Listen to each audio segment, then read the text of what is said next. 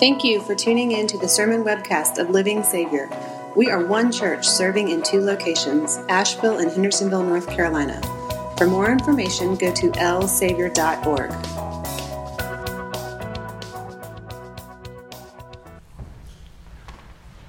Unwritten rules are very serious. When somebody breaks an unwritten rule, it might cause you to do a double take. Maybe it might cause you to raise your eyebrows a little bit. You know some of these unwritten rules. Don't propose, do a wedding proposal on somebody else's wedding day. Just let their day be their day. Another one that you're familiar with is if you borrow something from someone else, you should return it in just as good a shape, if not in better shape than when you received it. If you give somebody a tool or you let them use your lawnmower and they give it back to you and the tool's broken or it's dirty or the lawnmower is out of gas, it's going to give you pause. And you're going to raise your eyebrows and you're going to wish you could say to them, hey, you know, this law, this applies to you too.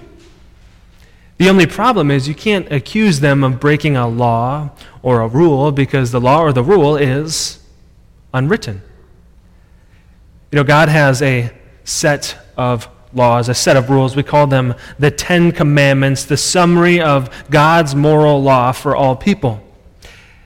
Yet there are some people who act as if these written laws of God, the Ten Commandments, are really just optional, really just unwritten rules, sort of like suggestions. But the fact that God has written them down literally in stone means that they are for you and they are for me, and there's no getting around it. However, Jesus makes it very clear in the gospel reading for today that God does not give us his law for his benefit. He doesn't like it when we are pressed by the, crushed by the pressure of his law. No, he gives us his law for our benefit. One of the written laws of God is the third commandment. Remember the Sabbath day by keeping it holy. The Sabbath day was the day of the week when the Israelites, all the people and all their animals would rest from any hard physical labor. We saw that spelled out for us in the first reading in Deuteronomy chapter 5. It was a day of rest and it was a good thing. But it wasn't just about physical rest. The Sabbath day was also a time to reflect and remember God's faithfulness, His goodness to the entire nation of Israel. It was when they would remember how God delivered them from the land of Egypt in slavery and brought them to freedom in the promised land. So the Sabbath day was about two things one, physical rest, and two, remembering God's goodness. But the Pharisees, the Jewish leaders of Jesus' day, they seemed to forget about the second part of the Sabbath that it was also to remember God's goodness. To the Pharisees, it, it, seemed like the most important thing to them was avoiding any hard physical manual labor at all costs, no matter what. They saw themselves as God's little helpers to you know, keep the common folk from even getting close to breaking God's third commandment. So, what they would do is they would create an entire set of extra laws that would serve to sort of surround God's law to remember the Sabbath day by keeping it holy. And some of their extra laws were things like, well, you can only walk a certain distance on the Sabbath, just less than three quarters of a mile. You can't start a fire. You can't put a fire out, even if it's about to cause great damage, well, because that would be hard physical labor. They also said you can't perform any medical procedures unless it was a life or death situation. So I'm sorry, son, that broken bone is going to have to wait until tomorrow. Those were the laws of the Pharisees, the extra laws. And they also said that anybody who disobeyed these extra laws could be stoned to death. The Pharisees thought that their laws were written as if they were set in stone for you and you and you, for everybody to follow, when really, these laws did not have any clout before God. They were kind of like unwritten rules, sort of like suggestions. But because they thought they were written, you can understand some of their frustrations and their anger when it seemed like Jesus and his disciples were breaking the laws of the Sabbath. As they were walking through the grain or through the field picking grain to eat, they yelled out in frustration and anger, Why are they doing what is unlawful on the Sabbath? And with that rhetorical question, they're kind of pointing the finger at Jesus and his disciples, saying, Hey, this law is for you too, Jesus. There's a couple problems. The first is, like I just said, the, these laws that they created, they don't have any clout before God. And two, just like Jesus would point out to them, their laws and their attitudes about the Sabbath were off. They completely missed the point of rules, of God's law. Jesus would explain to them that the Sabbath was made for the benefit of mankind. Man was not created to obey the Sabbath law at all costs. That wasn't the purpose. It's kind of like this if a woman is going into labor and her husband is going to bring her to the hospital, what is he going to be most concerned about as he's driving to the hospital? Is he going to be more concerned with the speed limit? Or is he going to be more concerned about getting there as soon as possible so that the baby is not born in the back seat? Of course, the, the husband, the father of the child, is going to do whatever it takes to make sure that the mother is safe, that the child is safe, even if it means breaking the speed limit. Because why does the speed limit exist? The speed limit exists to ensure the safety of all people who are on the road. And in this case, it just so happens that the safest thing to do would be to go above the speed limit, to get to the hospital as quickly as possible. So Jesus is telling the Pharisees that they're treating this law as if it's rigid. They're missing the point because none of us would tell that husband as he's bringing his wife to the hospital to slow down and follow the law. We would encourage him to go. But the way the Pharisees approached the law was just wrong. To follow it at all cost was missing was missing the point. You know, really it comes down to a couple things. The Pharisees worked so hard and put so much effort into making sure that they were resting on the Sabbath and that everyone else was resting on the Sabbath, that that effort in and of itself was kind of considered work, missing the point of the Sabbath altogether. And this is, this is the worst part. God had given the Pharisees and the religious leaders, He had given the people of Israel everything they needed in this Sabbath rest true physical and spiritual rest. Yet the Pharisees heard the, the law, they heard what God was saying, and they thought to themselves, and they decided that it wasn't good enough. That if they truly wanted rest, they were going to have to do more. They were going to have to earn it. You know, there's plenty of you here who have a to do list that's getting longer and longer. There's appointments to go to. There's maintenance around the house that needs to get done. There's plans and vacations for the summer that we're in the middle of planning, and it seems to almost be more work than what it's worth trying to tie up all the details. It's not a restful thought thinking of all the things we have to do. It's not a restful thought thinking of all the work that awaits us on Monday morning. It's not a restful thought to think about the new physical ailments that seem to appear weekly or monthly as the old ailments even get worse and worse. We have all sorts of things issues, stress piling on top of us, and what do we do in order to find rest from our lists and from our duties? We get to work. We start working, we start checking things off the to do list. We go to the appointments, we meet with the doctor, we go to physical therapy. We get everything set because we know that if we truly want rest, we got to make sure that everything is finished. Because if things are still lingering over us, if we still have that to do list, and we still got to go to the doctor, and we still have all these things that we need to do, rest is going to be really hard to come by. And so we do whatever we can to make sure that we can achieve rest. That's how we operate. Rest is something you achieve, something you earn. And that thought, rest is something you achieve, you can understand how that would spill over then into our pursuit for spiritual rest. Everybody wants, everybody wants rest. They want to be at peace with God. They want to feel at rest.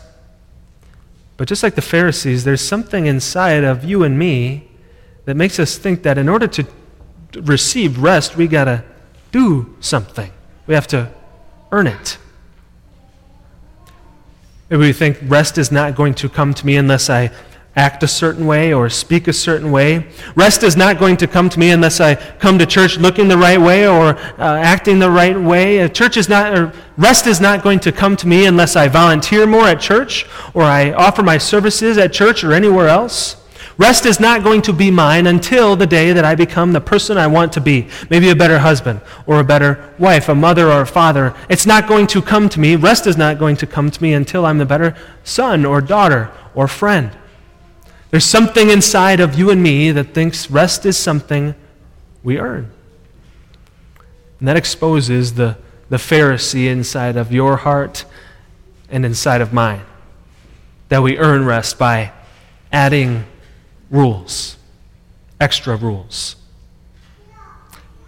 But where do these rules come from? And what are these rules other than made up, unwritten rules we have created in our hearts and in our minds? They didn't come from God because not, God does not give us rules or laws so that by following them we may receive rest. No. God has already given you rest, and it does not come through His law. His rest comes to you through one thing His Son Jesus the Lord of the Sabbath. That word Sabbath, it, it means rest. So when we call Jesus the Lord of the Sabbath, it's like we're calling him the Lord of rest.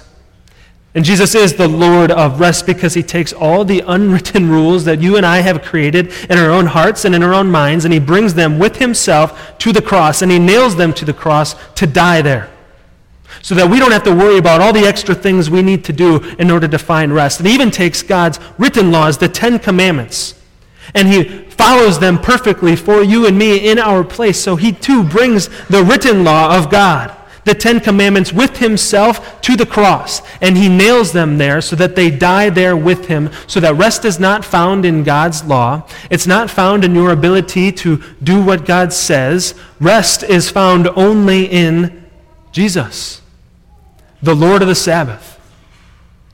Because he gives you a rest that you don't have to work for. He gave you rest that he worked for, for you. He gives you a rest that you don't have to hold on to or, or worry about losing because the rest that he gives you is an eternal rest. And it's never going to leave you. It comes from Jesus. But that does not mean that the law serves no purpose. The law still has a valuable part to play in your life and in mine. The Pharisees, they thought they knew everything there was to know about God's law. They thought they were the experts. But Jesus showed them just how clueless they really were. Maybe a Sabbath or two later, there was another showdown between Jesus and the Pharisees. They were in a synagogue, and it was full to the brim. And people were watching, waiting to see if Jesus would, hand, would heal the man with the shriveled hand. Because remember, on the Sabbath, you weren't allowed to perform any medical procedure unless it was life threatening. The man's hand was not a life or death situation, so they were waiting to see what Jesus did. And so Jesus calls the man up to the front and before everybody, and he speaks to the Pharisees, kind of pretending like they were the experts in the law that they thought they were. And he says to them, what is lawful on the Sabbath? To do good or to do evil? To save a life or to kill? as we look at the text, the text tells us that they didn't know how to respond. They said nothing. They could not deny the fact that Jesus healing this man's hand was a good thing. At least they could not deny it publicly. Because God's law, as Jesus showed the Pharisees, is only about good things. God's law is only good for you and for me. Yet that's not always the way we think about laws. When I say the word law, it's doubtful that happy thoughts come to mind. When I hear the word law, I think of something that restricts me, something that hinders me from what I want to do. I think of a law that, when I think of laws, I think of something that tells me what I have to do because I have a fear of some sort of consequence for breaking the law. And if that's how we think about earthly laws, that too will spill over into how we view God's law. Don't gossip. Don't drink too much. Keep the marriage bed pure. If I don't know that God's law is good, that's going to sound kind of restrictive.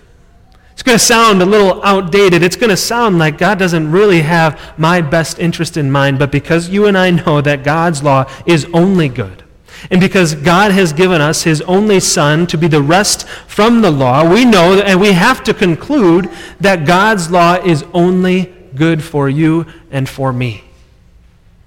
Only good.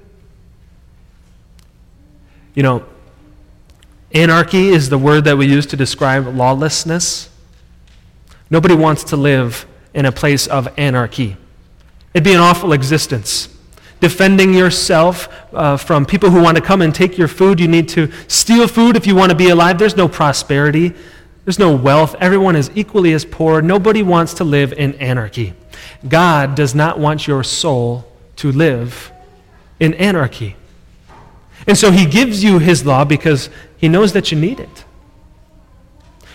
Nobody would raise a child with zero rules, no laws in the house. Because if somebody raised a child with no rules or laws in the house, then how would that child learn that actions have consequences? Who would teach him that lesson if his parents won't? I'll tell you the law, the police, the judge, or prison would teach that boy that there are consequences to actions. But at that point, it's too late. God does not want to wait until it is too late for your soul. So he gives you his law because he knows that you need it, yes, but he also gives you his law to bless you because it is good for you. Is it a coincidence that some of the happiest, most joyful, and content people in this world are Christians who love God's law? I mean, think about it. People are happy and blessed when they follow God's law, not from a place of guilt, but a place of thankfulness. That the law is not something they have to do, but something they want to do, that they get to do. God blesses people when they follow his law, not from a place of stress, but from a place of rest. That Jesus has fulfilled all the requirements of the law for you. So, no, I don't think it is a co- coincidence that some of the happiest people are people who love God's law because that's why God gave the law for good, to bless you. You know, Autumn, Sam, and Kate, there will be a time in your life when people tell you that God's law, if you haven't heard this already, that God's law does not have your best interest in mind, that it's restrictive, that it keeps you from doing what you want to be doing. But just remember just who it is that gave you this law to follow. The person who, the God who gave you this law to follow is not some heavenly father waiting for you to break his law so that he can punish you. The God who gave you this law is not some tyrannical leader who makes laws for the sake of power and control. The God who gives you this law is the God who loves you. The God who loves you so much that he gave his one and only Son for you. So this law is God's gift to you. Yesterday, you presented your examination essays, your confirmation essays in front of your families and your pastors. And in your essays, you made a promise to yourself and you made a promise to God to be faithful to Him, which is a wonderful thing. But always remember that your rest between you and God does not come from your ability to keep God's law. It does not come from your church attendance. It does not come from your faithfulness to God. Your rest comes because of God's faithfulness to you. Because you didn't come to catechism class for the last two years every single week because it was something you just had to do. No, you came to catechism because that was the place where you received rest from God, where you heard about what Jesus has done for you, how he has kept the law for you. And what do we say about confirmation? Confirmation is not graduation which means God will continue to give you rest as you continue to learn and study and grow in His Word for the rest of your lives. So, yes, this law is for you. It's written in stone for you, which means the blessings that God gives from His law are certain. they're solid and set in stone as well. But as great as God's law is, and as, as great as a, of a gift that is as it is, true rest does not come from you following it. True rest comes from Jesus, the Lord of the Sabbath. Your true rest comes from Jesus, the Lord of rest himself. Amen.